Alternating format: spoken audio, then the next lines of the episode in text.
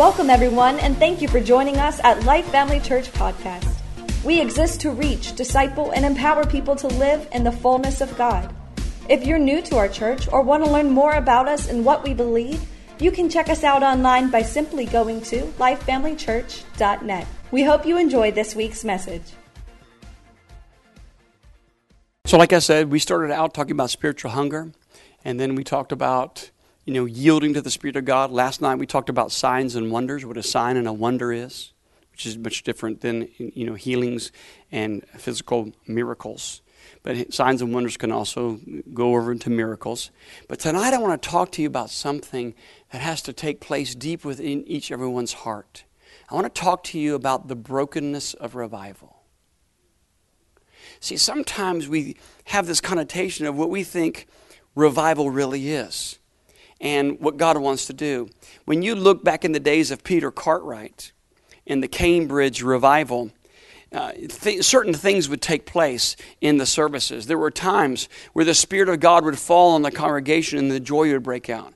There were other times where the Spirit of God would fall on the congregation and people begin to shake and, and, tremble uncontrollably. There were times where a congregation, the Spirit of God would fall on the congregation. Some would begin to laugh uncontrollably. Some would begin to weep uncontrollably. They, they, they would fall on the floor. It was a manifestation. Why, why does that take place? Well, anytime the supernatural comes in contact with the natural, something's got to give. It's not going to be the supernatural, it's got to be the natural. Every time I've read in the Word of God where God came in contact with man or man came in contact with God, something happened to man. Now, for genuine revival to come, see, Mary told you that for about six months, all Pastor Marie did was cry in the services. Just wept, wept, wept, wept, wept. Well, that's because it has to do with the condition of one's heart. Each and every one of us have different pains. You can have pains in your body, or you can have pains in your heart. You can experience oppression, uh, depression. You can experience physical sickness, physical things. I say probably the one of the greatest things in the body, one of the greatest pains in the body of Christ is the condition of one's heart. It really is. Broken over things, broken over family members, disappointments, being stabbed in the back, trust issues. I remember I was in the country of Panama in one of the largest churches back in the late 90s. I preached this message called The Brokenness of Revival. By the end of the service, three to 4,000 people were making their way to the altar. You can hear them weep. You can hear them cry. Some of them were laughing. Some of them, they were rolling on the floor. Demons started manifesting out of people. There is something about when you become broken in your heart. I remember Charles Finney in his memoirs. I have a book. It's, it was back in, I think the book's like 1903 in my library. It's Charles Finney's memoirs in that, those memoirs, he talked about him being in a church service, and as he began to preach, suddenly people began to wail and weep uncontrollably. He said the wailing and weeping got so loud that he could not even hear himself preach. Suddenly he shouted at the top of his lungs, Be quiet! You're not in hell yet! But the people wailed all the more. In the footnote, he wrote that he went over to this empty fireplace, stuck a handkerchief over his head, put his head in the fireplace, and started weeping and laughing uncontrollably. Then he coined this phrase after that happened.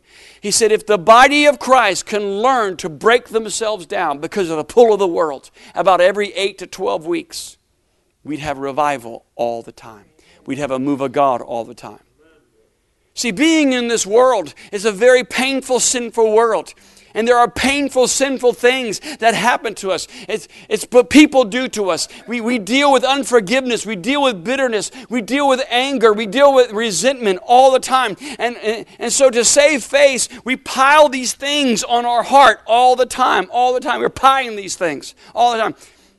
We cover them up. It's almost like we put a band aid over them and we never really deal with it. Oh, come on, somebody say amen. It is true.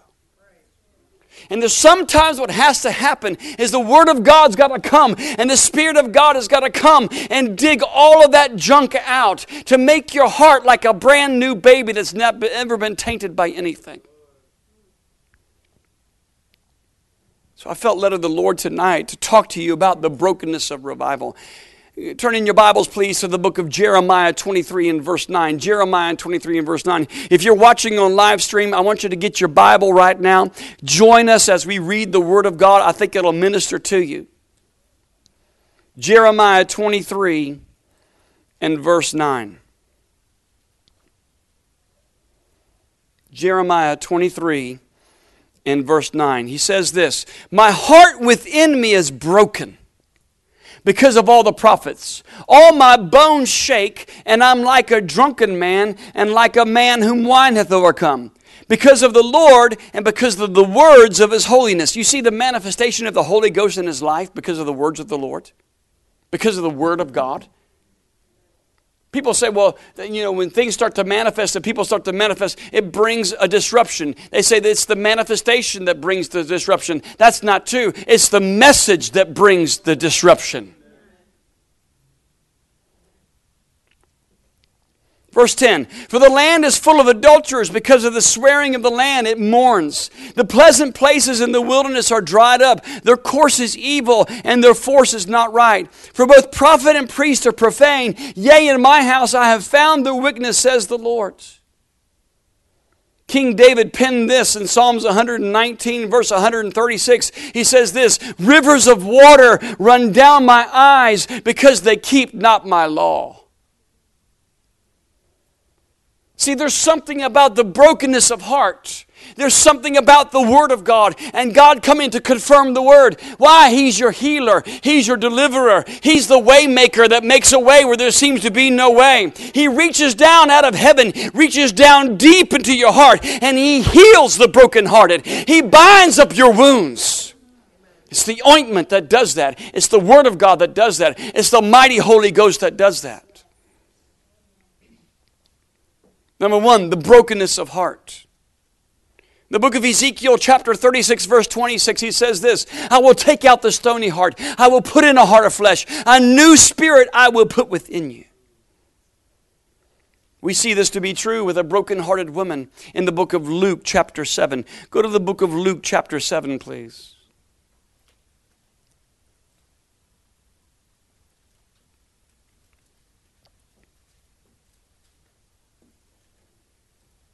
Luke chapter 7 in verse 36 through 50.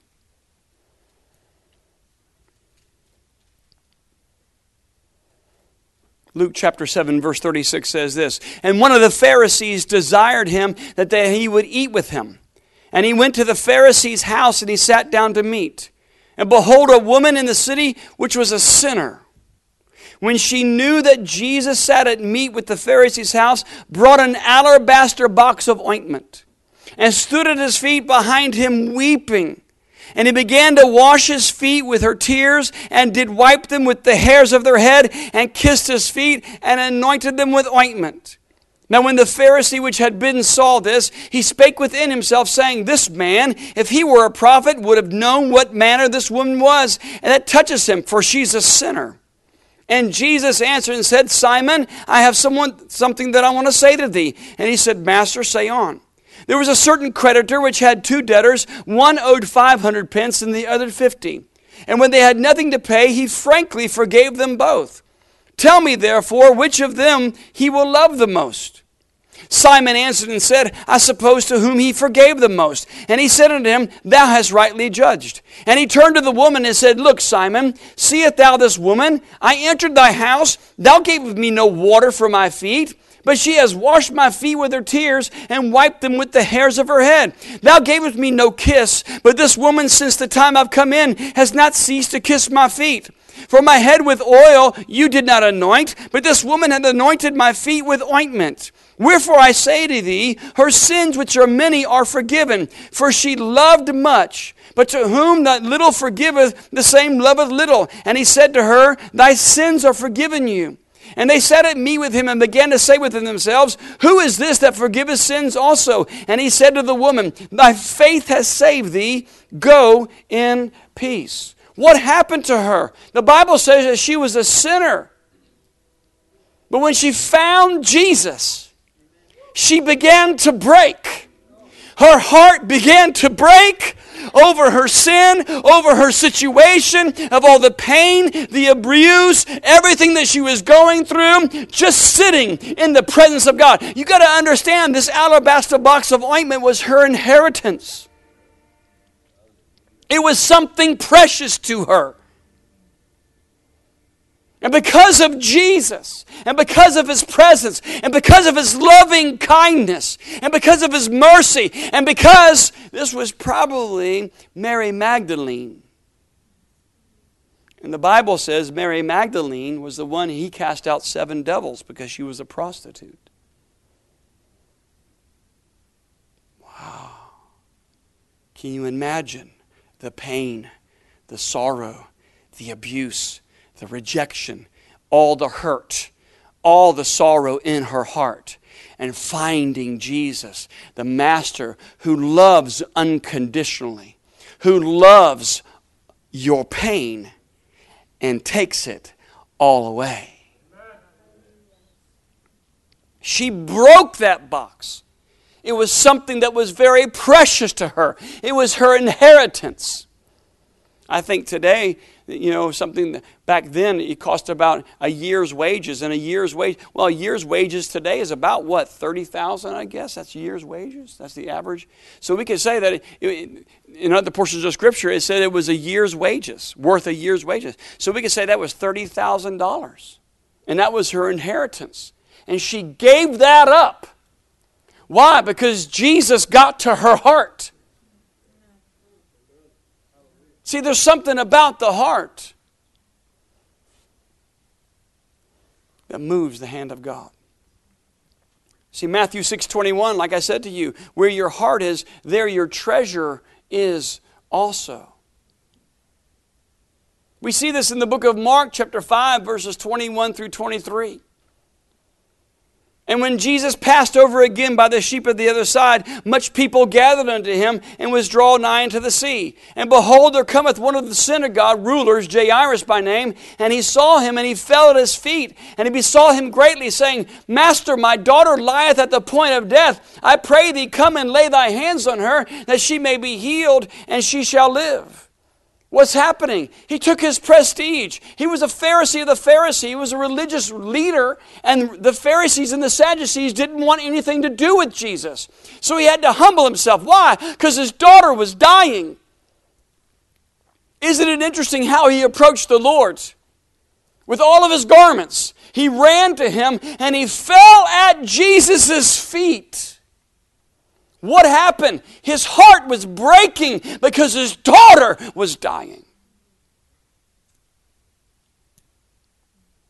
There is something when you open up your heart and God reaches out of the heavenly realm to reach down deep and He pulls out all the pain, all the sorrow, all the disappointment, everything, and suddenly He heals the brokenhearted.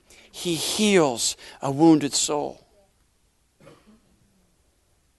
How much pain do you have in your heart tonight? How much disappointment do you have? Maybe over your children, over your grandchildren, over people that hurt you, stabbed you in the back, dealing with unforgiveness, dealing with bitterness, dealing with resentment.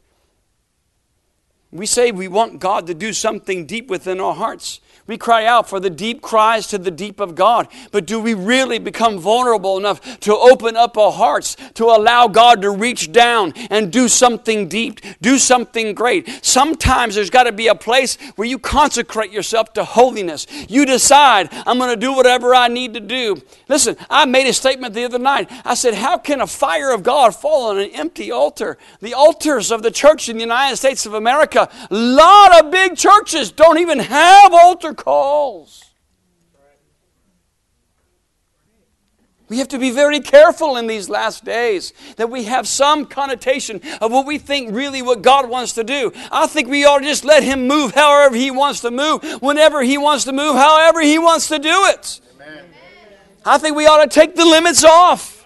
Right. Amen.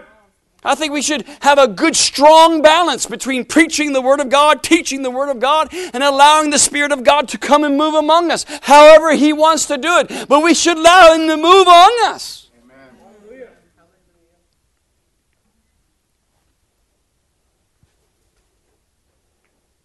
You cannot tell me that your spirit man is not crying out for something deep, for something even deeper. Sometimes God just wants to bring a change. Other times, He lets you move by faith within a change. Sometimes He just reaches down and He comes and He pulls things out of you. Other times, He may leave certain things so that you can believe Him as you're working your salvation out with fear and trembling.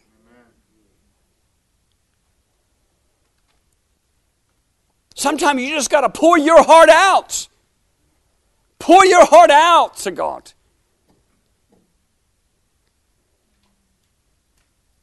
I believe tonight we're going to come to this altar. And we're going to do a self examination. Who shall ascend unto the hill of the Lord? Those with a pure heart and clean hands. Are our hearts clean, God? Our hands clean? Where do we hear messages on repentance? Where do we hear messages of getting our hearts right? Truly, we're living in the last days. Because there are individuals who preach cotton candy messages that tickle the ears of the hearers. Messages about, you're the best you now. This is your best moment. What the heck? If this is the best and all it gets, get me out of here. Hello, somebody. My God, if this is all it gets, this is all we get. Holy cow! Buddhist Indian just said that somewhere in India right now. He just said, he said holy cow or something. Sometimes we just got to do a self examination. Like I said, Charles Finney said this if we can learn to break ourselves down, if preachers can learn to break themselves down, what does it take? Humility. You got a Pharisee of a Pharisee who was a religious leader in the synagogue. Come on, his daughter is dying, and he runs with all of his garments and he falls prostrate in front of everybody. The Pharisees and the Sadducees hated Jesus.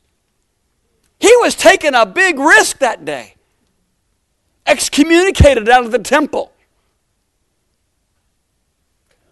Sometimes we have to do a self examination.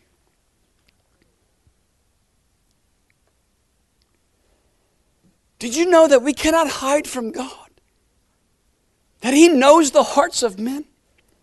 In the book of Jeremiah 23 and 24 says this Can any hide himself in the secret places that I should not see him, says the Lord? Do I not fill heaven and earth, says the Lord? No, He knows exactly where we're at. He knows exactly what we do. He knows exactly what's in our heart. The Bible says man looks on the outward appearance, but God looks upon one's heart. And I've said this to you before if the heart is the root of the problem, that is where God does his greatest work. It's in the hearts of men. You can't even get born again unless you open the door of your heart.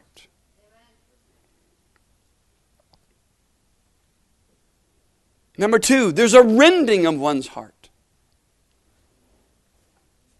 Number one is the brokenness of heart. Number two is the rending. The rending.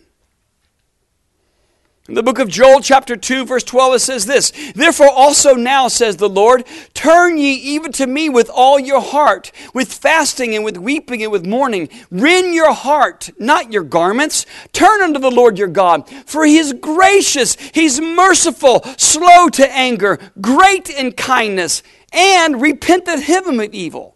Did you know the Lord himself repents? The word repent means to change your mind or a change of heart.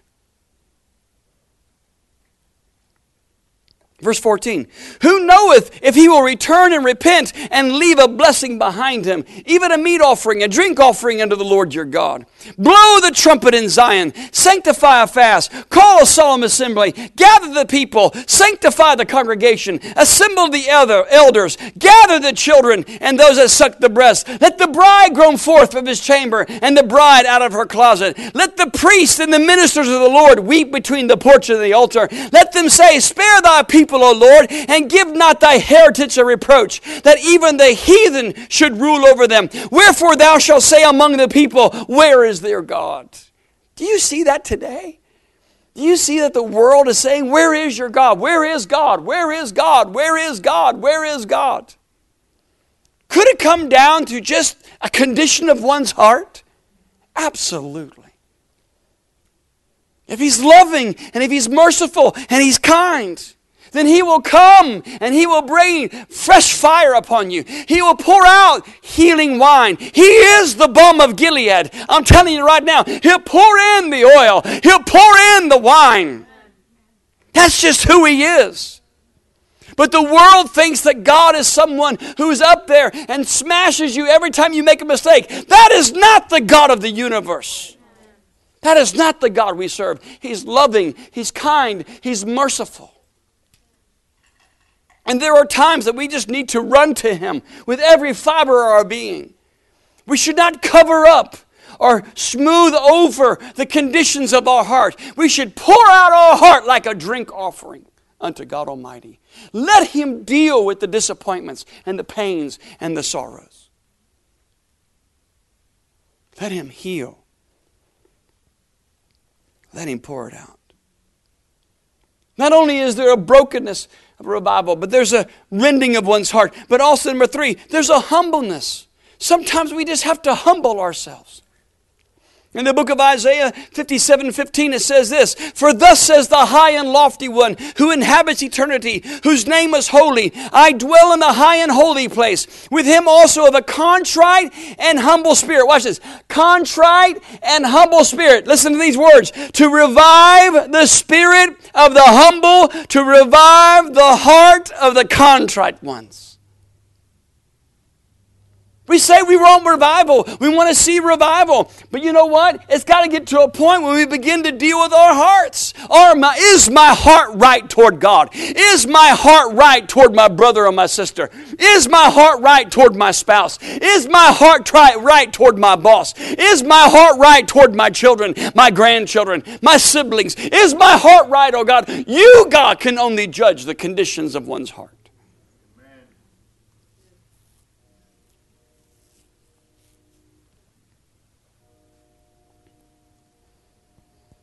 Jesus had to humble himself.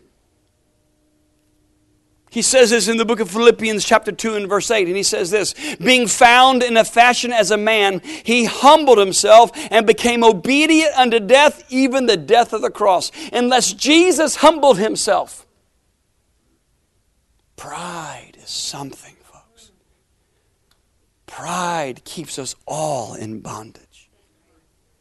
There is so much God has done through it, for us through the cross of Christ. And, but there, and there's so much that the body of Christ is missing out because they don't know their legal rights. Come on, hello, somebody. Amen. We don't really, really understand what the blood really did for us. But the blood of Jesus is sufficient. More than 4,000 years ago, Right around there, 3,000 or so, 3 to 4,000. The Israelites came out of Egypt. Moses was type of a deliverer. Egypt was type of sin. The Israelites were in. They were slaves.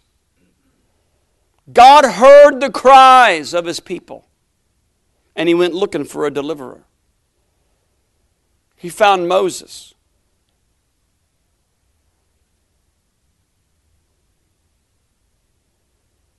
Moses thought, I'm going to deliver God's people by my own hand. Killed an Egyptian soldier, had to flee for his life. It was many, many, many, many, many, many, many years before he went back to Egypt. Many years. Moses had an anger problem.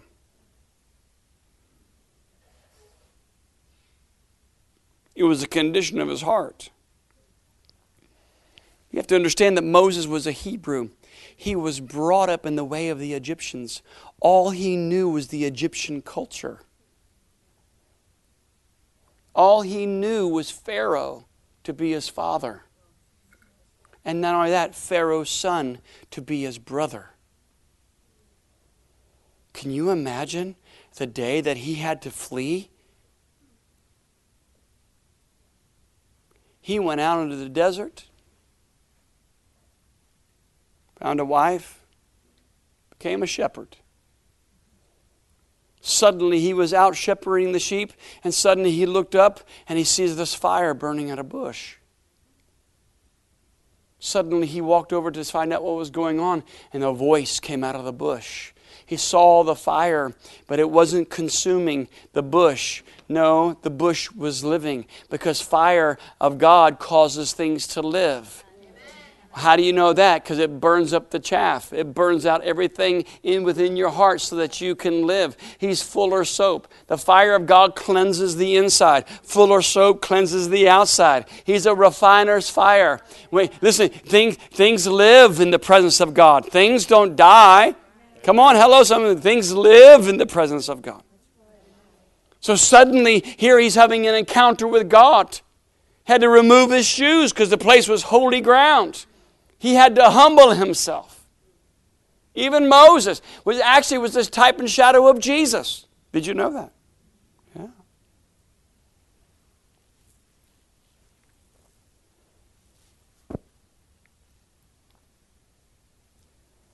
Jesus had to humble himself. As a matter of fact, when you read Matthew chapter 25, the Bible says that Jesus went to the Lord three times and asked him, Can you take this from me? I really, really don't want to become sin. I really, really don't want to be whipped almost to nearly death. I don't know. Is there any other way? Can we do this? And then he said this watch, nevertheless, not my will, but yours be done. There's something about pride and a person's will. Look what happened to Pharaoh. The plagues of Egypt overtook the Egyptians and Pharaoh, and the Bible says he hardened his heart even more. Even more. One has to humble themselves to kneel in church and even all the eyes of the people looking on them. One has to humble themselves to lift their hands in church. One has to humble themselves to move out of their pew when nobody's moving and prostrate on the floor. One has to humble themselves to actually praise and sing praises in public. One has to humble themselves. If the Bible says that the righteous are as bold as a lion, when is the boldness going to rise up on the inside of us? The world is bold, saints. They will curse your God. They'll drop the F bomb in a parking lot and drive by and give you the digit when you cut them off in traffic.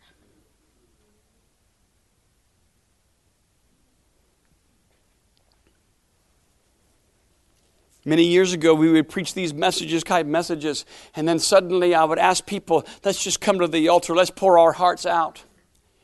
And, and, and, my wife, Pastor Marie, went in a meeting after meeting after meeting after meeting. And suddenly she's standing there and she says, I seemingly I didn't know that anything was really wrong with my heart. I thought it was fine. But she said this out of obedience, I took a step forward to go to the altar. She said, As soon as I took a step forward, God revealed to her something that was hidden many years ago in the chamber of her heart.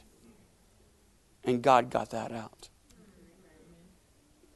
Sometimes we cover and cover and cover. We sweep things underneath the rug and we never really deal with them.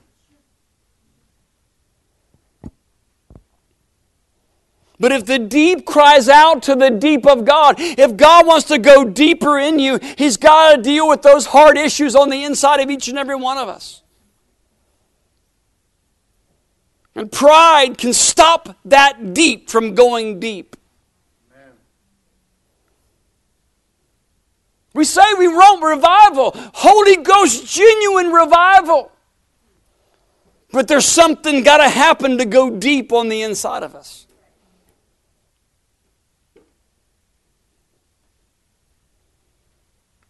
Y'all doing okay tonight? Praise God. Amen.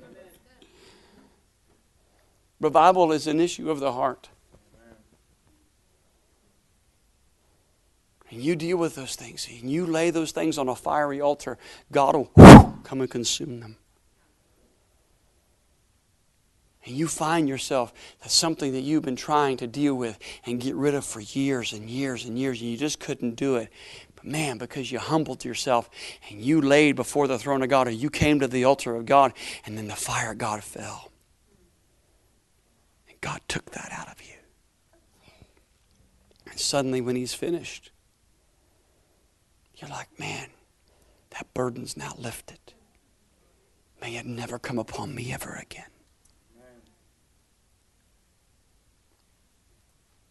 Humbleness. Humbleness. There's a letter written to the church from Pastor James. James 4 1 says this From whence come wars and fightings among you? Come they not hence, even your own lust that war within your member? The battle the, the Apostle Paul said that we would fight all the time is that which is in our flesh and that which is in our spirit, man. You see, within your spirit, man, you are perfect because Jesus is perfect and Jesus dwells on the inside of you. But on the outside of you in your flesh, we are unperfect. We make mistakes. We succumb to the pleasures of sin at times. We, we live in a comfortable society.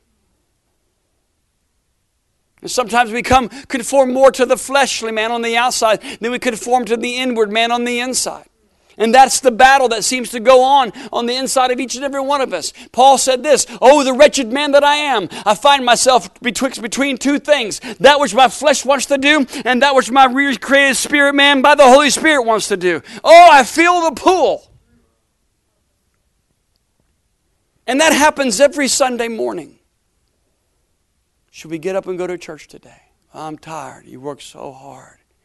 So hard. Oh, we've been going to revival for four nights. Oh, it's just so tired. I'm just so tired. So tired.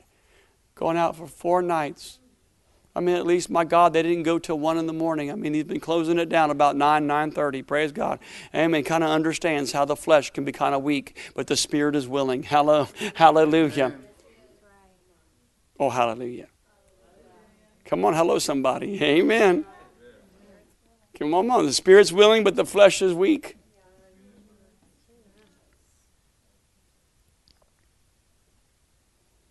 Oh, hallelujah. I guess it's just really a matter of priority. See, it goes all the way back. How hungry you are, how thirsty you really are. Hello, somebody. How hungry you are, how thirsty you are. There are people with their children that will go to basketball games and they will play five games on a Saturday, starting at 10 o'clock in the morning, and it doesn't finish till 10 o'clock at night. And they'll go, they'll just go, and then they'll get back up on Monday morning. Praise God. And if it's a tournament, sometimes the tournament goes Saturday and Sunday, but they got to get up at 6 in the morning to go to work. They, they got to go to work or they get fired. It's a struggle within everybody's flesh. If we want genuine revival, you're going to have to put your flesh down. You're going to have to crucify that sucker, pick up the cross, and follow Christ daily. Man, where is the sacrifice? Amen. Pick up our cross. You're soldiers in the Lord's army. Hello, somebody. Straighten up, private.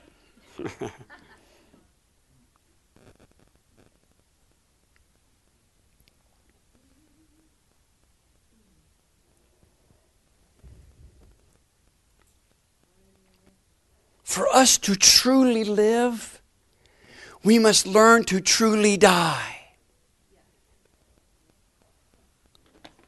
For us to truly live, we must learn to truly die.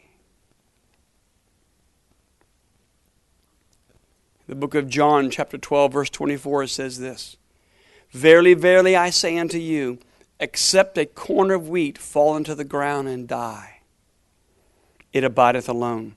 But if it die, it bringeth forth much fruit. For you to truly live, you must learn to die. And I'm not talking about physical, I'm talking about your flesh, dying to your flesh. For a kernel of corn to fall into the ground, for it to bear fruit, it must die.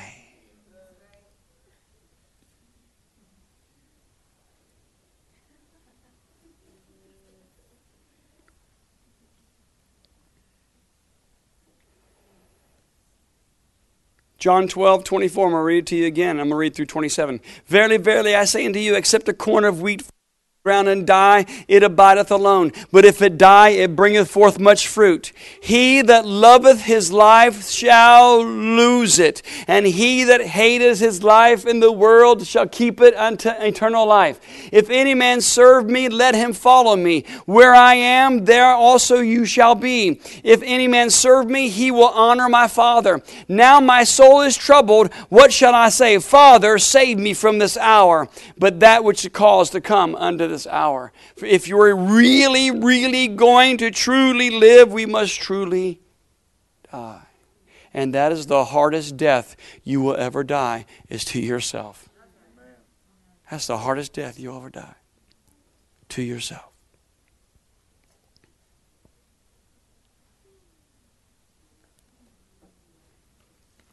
Number one, the brokenness of heart. Number two, the rending of your heart. Number three, the humbleness of your heart. Number four, we must die to live. Number five, the sacrifice of your heart.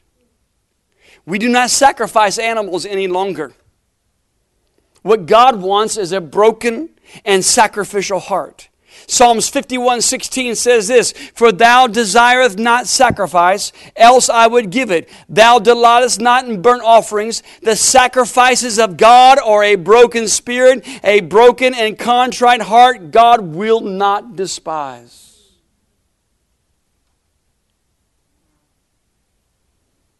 The sacrifice of one's heart.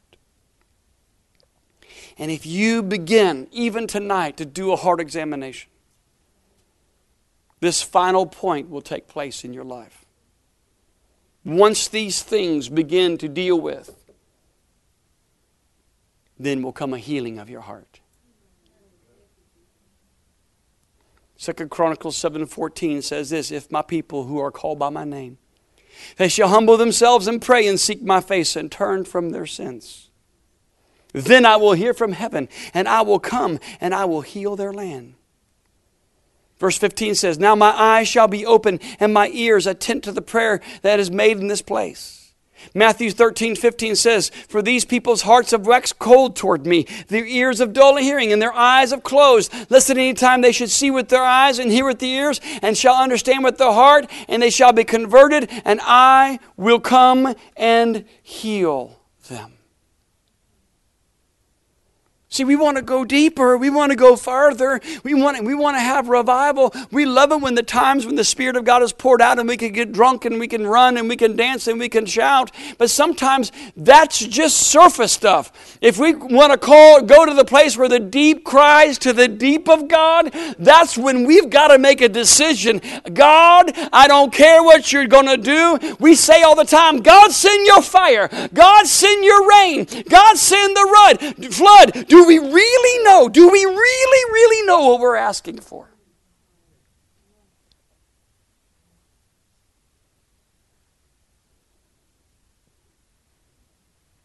I understand what the old timers talked about when they said the things of the world would grow strangely dim in the light of His glory and grace. Listen, if we are truly on the verge of heaven, if we're really on the verge of the rapture getting ready to take place, I believe God is trying to get the church ready. I think an awakening is coming. I think God is going to raise up preachers who will preach the truth in love, who will preach the truth in the word, and then the Spirit of God will come unprecedented in great power to convict, to heal, to deliver, to set free. Because if he's coming back for a Galatians chapter church, come on, hello. Galatians says he's coming back for a church without spot, wrinkle, or blemish. If he's truly coming back for that kind of church, then something's going to have to happen in the church of the Lord Jesus Christ in the world for that to truly take place. If the former and the latter rain, if we're on the verge of the greatest awakening, the greatest outpouring of the Spirit of God, then we, church, have got to be ready. Because the Bible says judgment begins in the house of God. And I'm not talking about earthquakes and famines and things like that. I'm talking about judging one's heart. Because the Bible says if you judge your heart, you will not be judged. It's an examination. It's 1 Corinthians chapter 11 in the communion where it says, Let a man examine himself. Do you know a lot of the church can't take this kind of gospel?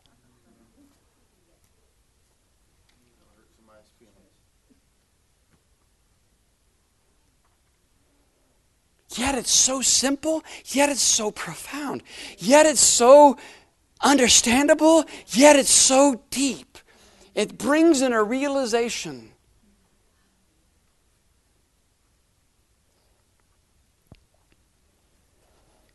For the church to be awakened, it's got to get out of its cell phone.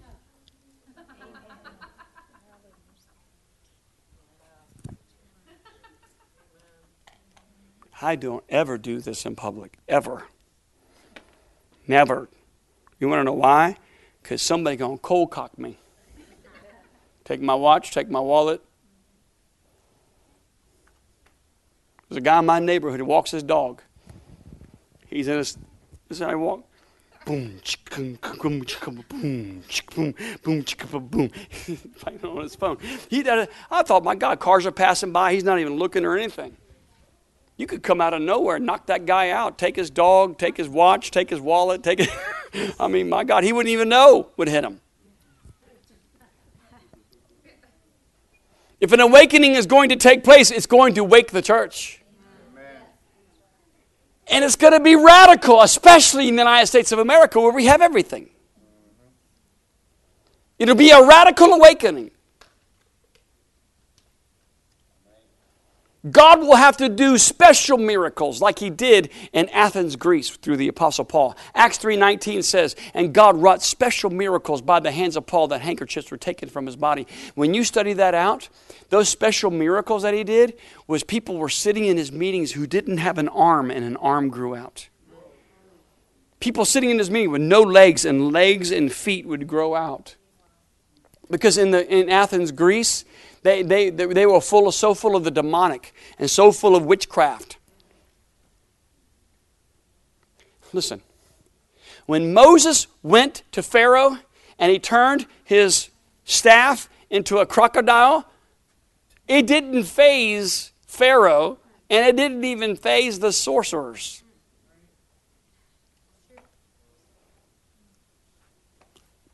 Pharaoh was not even shocked no fear, no nothing. He just turned to his sorcerers and said, Boys, what you got? They turned their staves right into crocodiles, too. I told you the other night, last night I told you if I lifted this up and threw this onto the floor and it turned into a crocodile, what would y'all do? Most of you said they'd hit the door running. Praise God, amen. ah! Listen, watch it. If I picked this up and I threw it on the ground and it turned into a python, we would get the reputation. Those are snake handlers down there. Praise God. Don't go down that church. There's snake handlers down there. don't, don't go down there.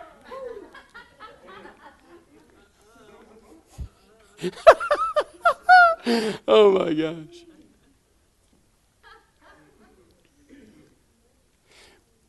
Will it take those kinds of extraordinary signs and wonders to shake the church of the United States? Will it t- to shake society? Possibly. It's possible. Will God have his way? Absolutely. He will do whatever is necessary. I have to believe that before this thing is done and over, when the rapture comes, God does get the most of humanity. I can't be, I, don't believe that most of humanity burns in hell. We're his most precious creation. There are preachers that will debate me on that. I have to believe that the harvest of souls totally outweighs those that go to hell. Can you say amen? Thank you for joining us this week. It's our honor to serve you and be part of your walk with Christ. Don't forget to check out our website at lifefamilychurch.net. Have a blessed week and remember, the best is yet to come.